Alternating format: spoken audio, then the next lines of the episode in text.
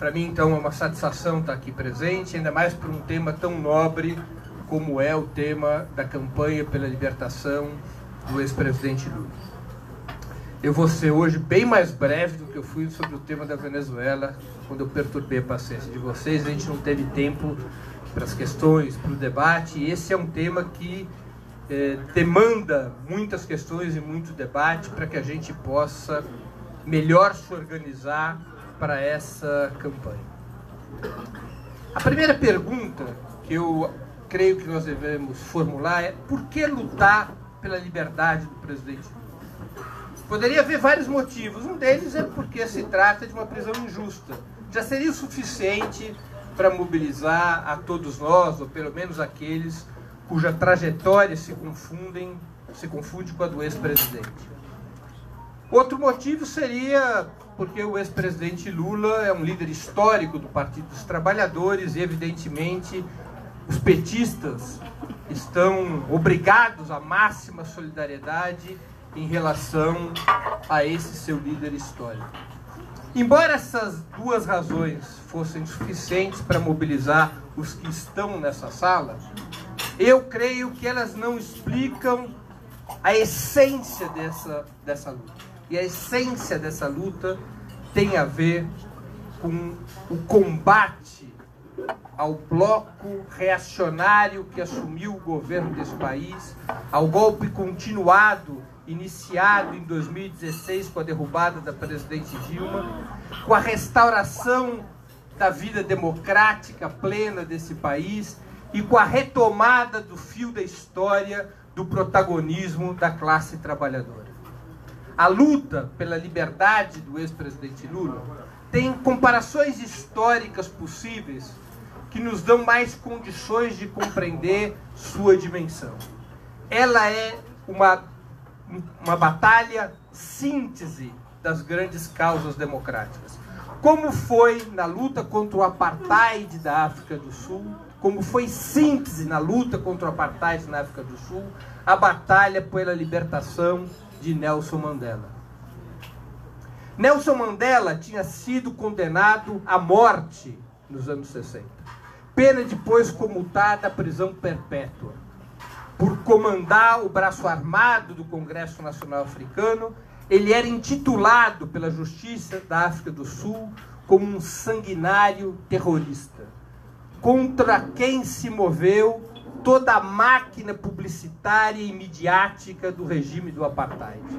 Era necessário criminalizar, isolar, marginalizar, silenciar Nelson Mandela para que o apartheid pudesse sobreviver. Porque Mandela representava, pela sua trajetória, pelo seu peso histórico, pelo que ele representava dentro e fora do país, ele representava uma voz capaz, que seria capaz de unir não apenas os negros da África do Sul contra o apartheid, não apenas a oposição interna contra o apartheid, mas também todas as forças populares do planeta que estavam dispostas a combater aquele regime de ódio e discriminação. O regime do apartheid tinha que manter Mandela silenciado. Como bem lembrou Chomsky, da mesma maneira que o fascismo tinha que manter Gramsci silenciado. E dessa mesma maneira, o golpe no Brasil tem que manter Lula silenciado e marginalizado.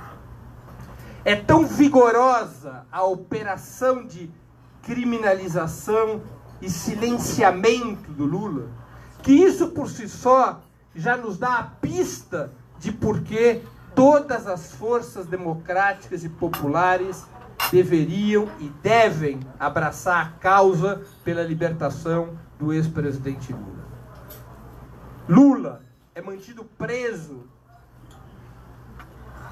pelas forças reacionárias desse país, pelos setores do sistema de justiça, das forças armadas que representam as classes dominantes do nosso país, porque se o Lula tivesse livre, o Bolsonaro não era presidente da República. E se o Lula for a liberdade, a resistência contra o bolsonarismo ganha outra dimensão. ganha outra envergadura. Pelos mesmos motivos de sinal contrário que eles desejam Lula preso, nós queremos Lula livre. Porque nós sabemos que a libertação do Lula não é apenas fazer justiça com alguém condenado injustamente, sem crimes e sem provas. Libertar Lula é um elemento fundamental para alterar a correlação de forças no país. Para que o povo volte a ter esperança de vencer. Para que o povo se unifique para enfrentar o sórdido projeto de destruição de direitos e conquistas representado pelo bolsonarismo e seus aliados. Portanto, a causa da libertação do Lula vai muito além da luta contra uma injustiça e muito além de solidariedade partidária. E assim, por ser assim, vai muito além de ser a causa de um partido. É a causa de todos os partidos de esquerda e é a causa de todos os movimentos sociais. É a causa, ou deveria, ou deverá ser a causa de todos os brasileiros e brasileiras que lutam pela democracia, justiça e soberania no nosso país. E dessa maneira é que tem que ser construída a campanha Lula Livre. A campanha Lula Livre não pode ser propriedade do PT. A campanha Lula Livre não pode ser propriedade da CUT. A campanha Lula Livre não pode ser propriedade de ninguém. A campanha Lula Livre será bem sucedida se ela for uma campanha de todo o povo brasileiro. E com essa lógica que a campanha foi reorganizada a partir de janeiro. A ideia de construir uma campanha de todo o povo brasileiro. Uma campanha que unifique o conjunto dos partidos de esquerda, que unifique os movimentos sociais, que busque dialogar com a juventude, com as mulheres, com a comunidade LGBT, com os negros, com todos aqueles que neste nosso país e fora dele estão dispostos a resistir contra o que representa o bolsonarismo, seu projeto econômico e seu projeto político de alteração do regime político do país, da democracia liberal colapsada e falida da Constituição de 88 para um regime policial, para um regime bonapartista, para um Estado de segurança nacional baseado numa tríplice aliança entre o Bolsonaro, as Forças Armadas e a Operação Lava Jato. Lula Livre é a campanha que representa a síntese da defesa das liberdades democráticas e da reconstrução de um caminho, retomando o fio do início da minha intervenção, a reconstrução de um caminho que permita às classes trabalhadoras retomar o protagonismo na história do país. Nós começamos a reorganizar a campanha, instituindo uma comissão executiva nacional no mês de janeiro, que integra todos os principais partidos de esquerda e todos os principais movimentos sociais do país. Para além do Comitê Nacional que já existia e que expressa esse, essa política de frente única, constituímos uma executiva mais enxuta que operacionalizou desde janeiro e vem operacionalizando a construção de uma campanha propriamente dito. O que é uma campanha? Uma campanha tem que ter comunicação, tem que ter organização, tem que ter mobilização, tem que ter atividade internacional. Uma campanha é uma batalha que se constrói de todos os lados e de todas as formas, de cima para baixo, de baixo para cima, para os lados, com iniciativas de todos os tipos, iniciativas locais, iniciativas regionais, iniciativas pessoais, com iniciativas centrais. Ninguém precisa pedir licença para lutar por Lula livre. É aquela velha frase do Marighella adaptada. Marighella dizia: ninguém precisa pedir autorização para ser revolucionário.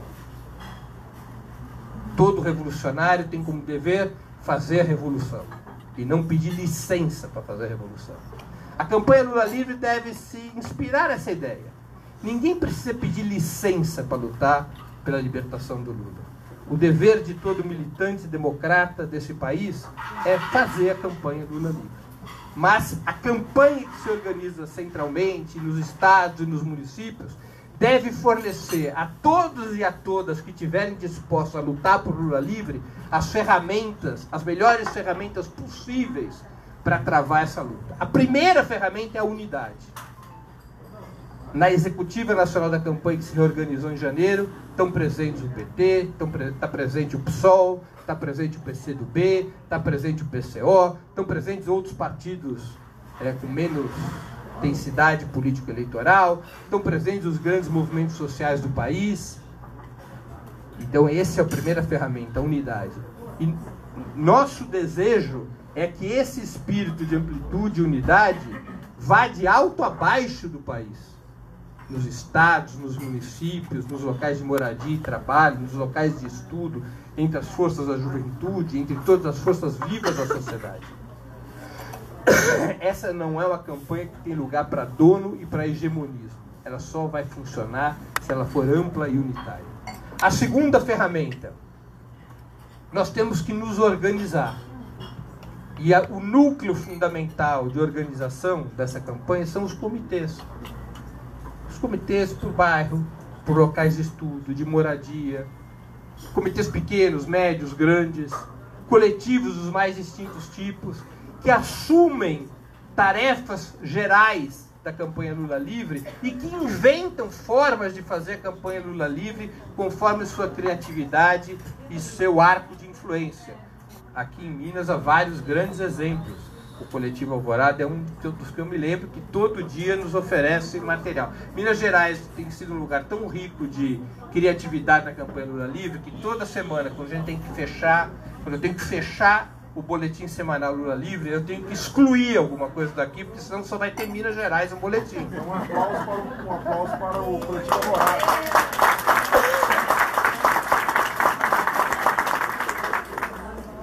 É, então, o comitê é a unidade organizacional principal. A campanha também tem que ter comunicação, ela tem que conseguir dialogar com quem participa da campanha e com o povo em geral. A campanha tem que ter mobilização, tem que ter agenda de mobilização.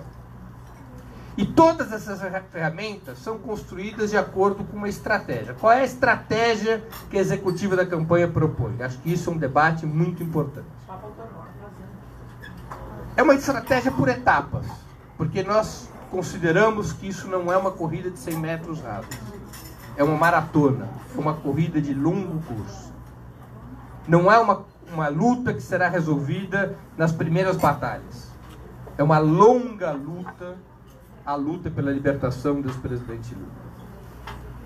Para que essa longa jornada seja organizada, ela precisa de uma estratégia por etapas para podermos acumular forças. Qual é a primeira etapa que é que nós nos encontramos? Organizar nossa bolha. Muitos companheiros, com razão, ficam um pouco aflitos. Quando é que a gente vai conseguir furar a bolha? É uma aflição correta, mas ela não é para esse momento. Neste primeiro momento, nós temos que conseguir fundamentalmente organizar a bolha, organizar as nossas tropas, organizar o campo popular.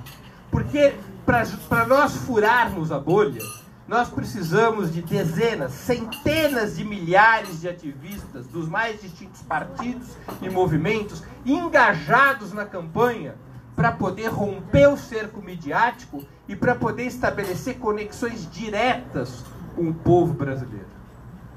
O envenenamento patrocinado pela grande mídia a respeito do ex-presidente Lula é profundo e longevo. Para que nós possamos furar a bolha, nós vamos ter que olhar o povo olho no olho. Não vai ser por rede social.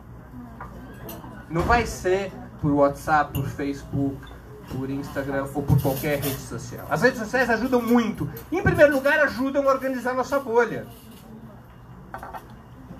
elas poderiam ter um efeito, um, papel maior se, se, a nossa campanha fosse do tipo destrutivo. As redes sociais se, se, se configuram como instrumentos destrutivos muito potentes. Mas não existe instrumento de construção mais eficaz do que conversar com o povo brasileiro.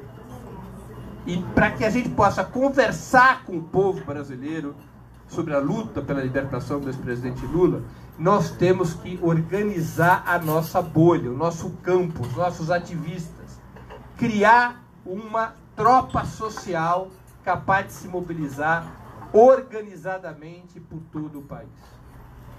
Vamos combinar que nós estamos um pouco destreinados disso na esquerda brasileira. Porque foram longos anos de governo em que muitos e muitos de nós se acostumaram a poltronas confortáveis, a decisões institucionais, a pouco contato com a base popular, ou a fazer contato com a base popular a cada dois anos, quando tem eleições. Nós sabemos fazer campanha eleitoral.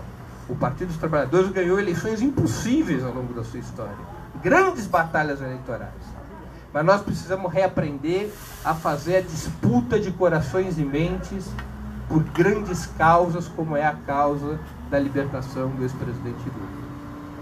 Por isso que a campanha, do ponto de vista de comunicação, ela deslanchou uma ofensiva de rede, buscou construir instrumentos, e está buscando construir os mais distintos instrumentos de comunicação por rede, de instrumentos jornalísticos a instrumentos publicitários, mas a campanha tem também como objetivo construir ferramentas para que todos nós possamos ir ao povo conversar com o povo. Dentro desta lógica, que a primeira etapa é organizar a nossa bolha, organizar o nosso campo, e a partir da organização do nosso campo, disputar a opinião pública, nós realizamos no dia 16 de março, vários de vocês estavam por lá, o primeiro encontro nacional do Comitê Lula Livre, que foi bastante bem sucedido, com mais de 1.200 ativistas de 20 estados. Esse encontro discutiu a estratégia de comunicação, de organização, de mobilização e preparou a jornada Lula Livre que ocorreu entre 7 e 10 de abril. Em muitos lugares já começou a acontecer um pouquinho antes do dia 7, em outros lugares foi até um pouco além do dia 10, mas construiu uma jornada que teve um resultado bastante satisfatório. O objetivo era uma jornada de mobilização da vanguarda política e social. Não era o objetivo não era nesta etapa da campanha colocar massas em movimento na jornada. Nós sabemos que a construção disso ela é, é processual, é lenta. Era mobilizar a vanguarda político-social, dentro e fora do país.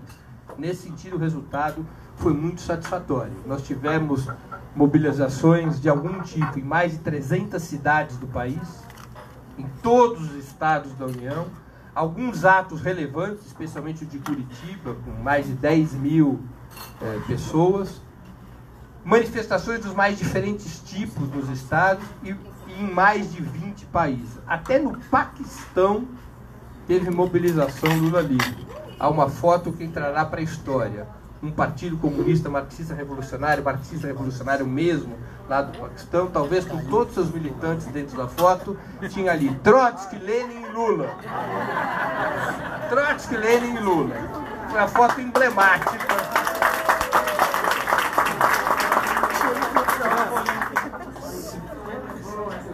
no Paquistão.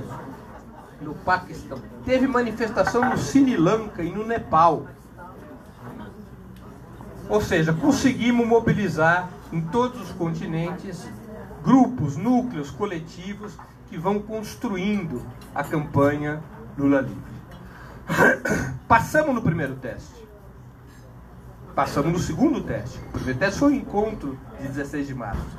O segundo teste foi a jornada Lula livre. E agora a gente tem que seguir adiante. O que é seguir adiante? Nós temos que começar a ter tarefas de diálogo com o povo. Nós temos que começar a construir a segunda etapa da campanha. Que é a campanha, que é a etapa na qual nós começamos a nos dirigir às massas do povo.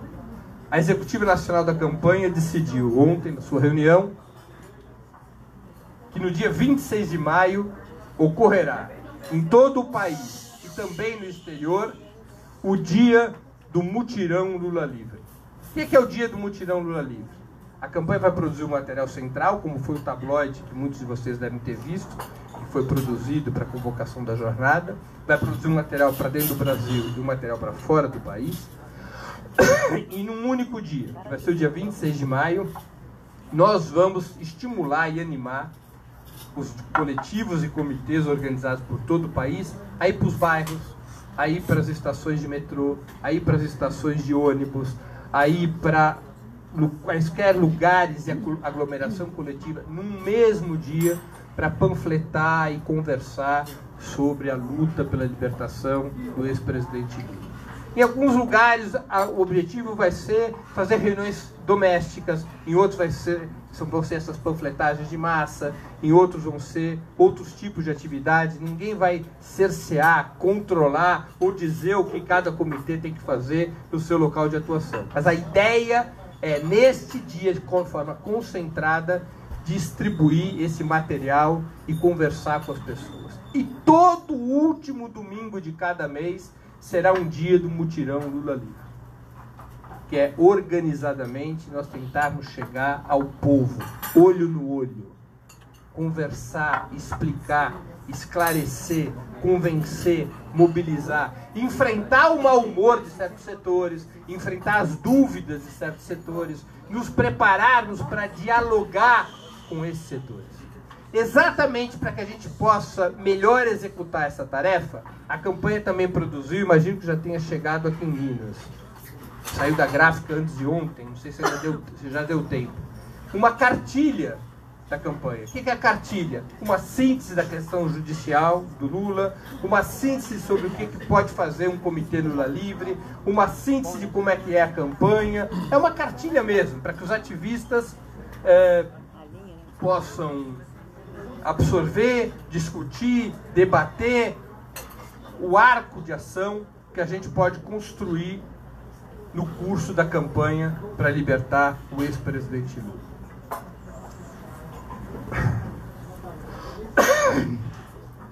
Nós temos que transitar dessa primeira etapa de organização do nosso campo, que continua, e começar a dar os primeiros passos para dialogar com o povo e tentar conquistar a opinião pública a favor da causa da libertação do ex-presidente Lula. Todos nós temos uma pergunta pública, expressa ou que a gente guarda dentro do nosso coração, que é como é que o presidente Lula vai ser libertado?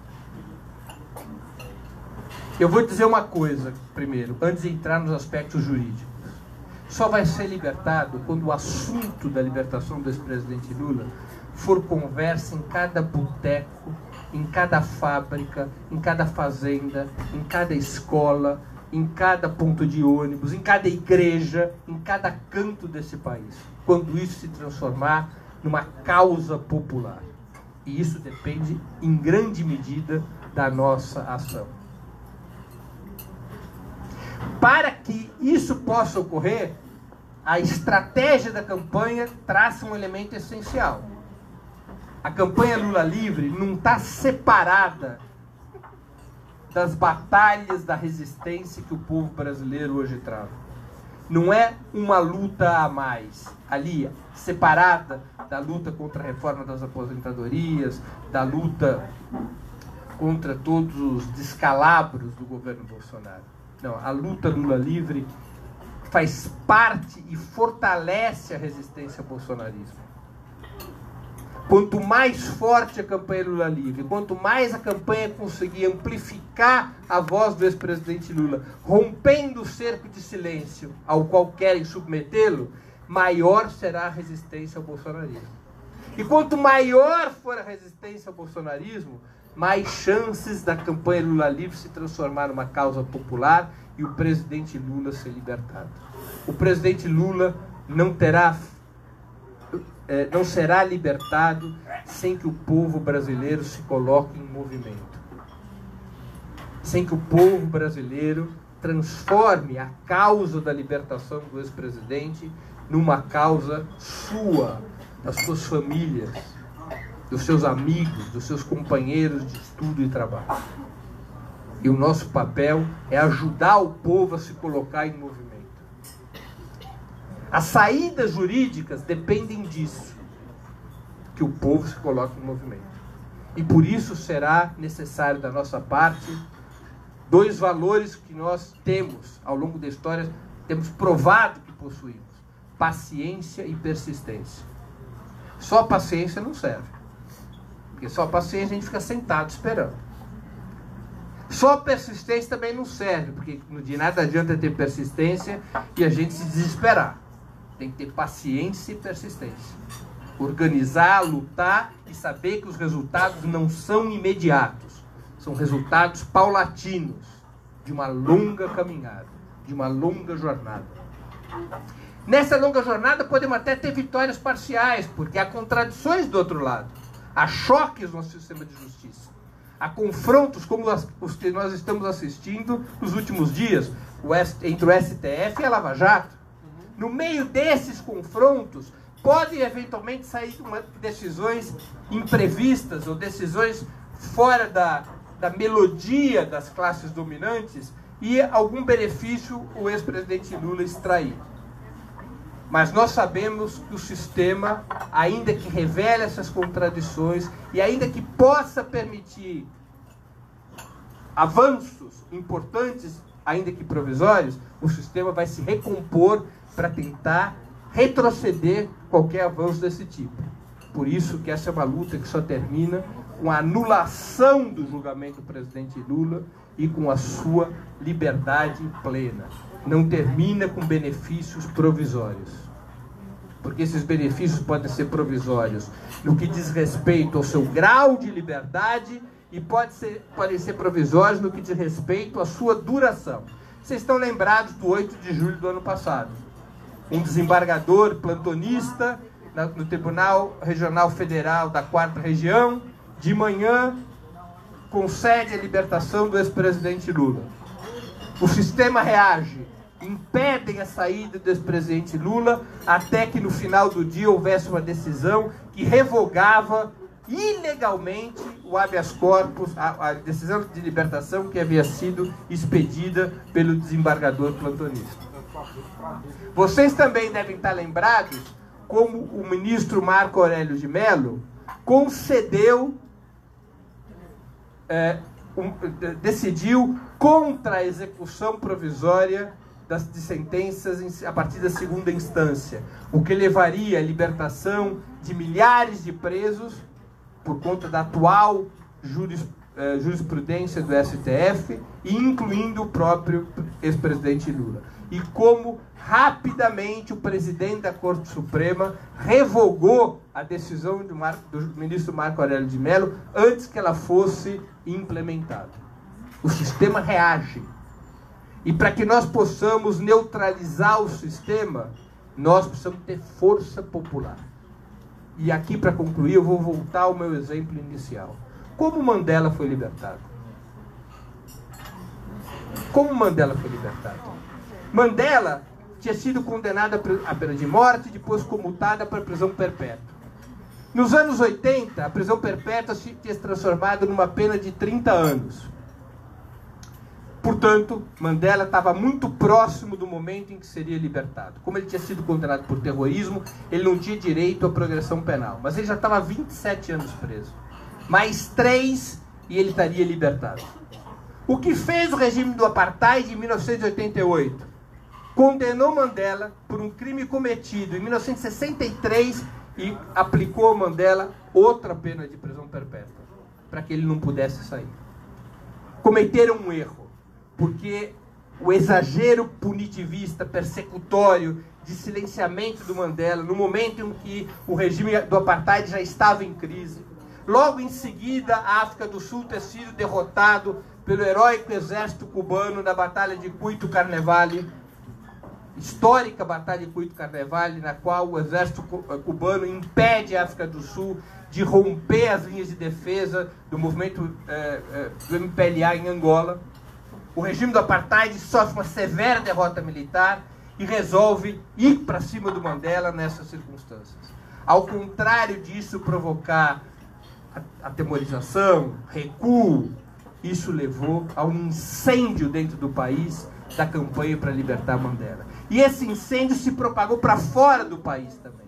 E uma gigantesca campanha de massa foi construída. Mas essa campanha não foi sempre assim. Por razões familiares eu tive oportunidade e profissionais, eu tive a oportunidade de ver os primeiros passos da campanha para libertar Mandela em 87, 88. Eram manifestações de 20 pessoas ali perto da Bastilha, em Paris. Eram manifestações de 30 pessoas em Nova York eram manifestações de 40 pessoas em Roma. E a partir desses primeiros núcleos, dessas primeiras movimentações, que foram se alastrando pelo mundo, foi se construindo uma gigantesca campanha de massas. E o regime do apartheid, que quis condenar Mandela e o condenou por uma segunda vez à prisão perpétua, em pouco menos de dois anos, com a faca no pescoço, foi obrigado a fazer o acordo que tirou Mandela da cadeia e que abriu o caminho para o fim do regime do apartheid. Pois bem, nós estamos começando pequenos, mas maiores do que começou a campanha pela libertação de Mandela. Nós ainda não temos força para botar a faca no pescoço de quem condenou Lula e obrigar a anulação do julgamento, mas nós teremos se nós trabalharmos com paciência e persistência. Do mesmo jeito, do mesmo jeito que as forças populares dentro e fora da África do Sul lograram a libertação de Nelson Mandela, nós vamos conseguir a libertação do ex-presidente Lula. Lula livre! Lula livre!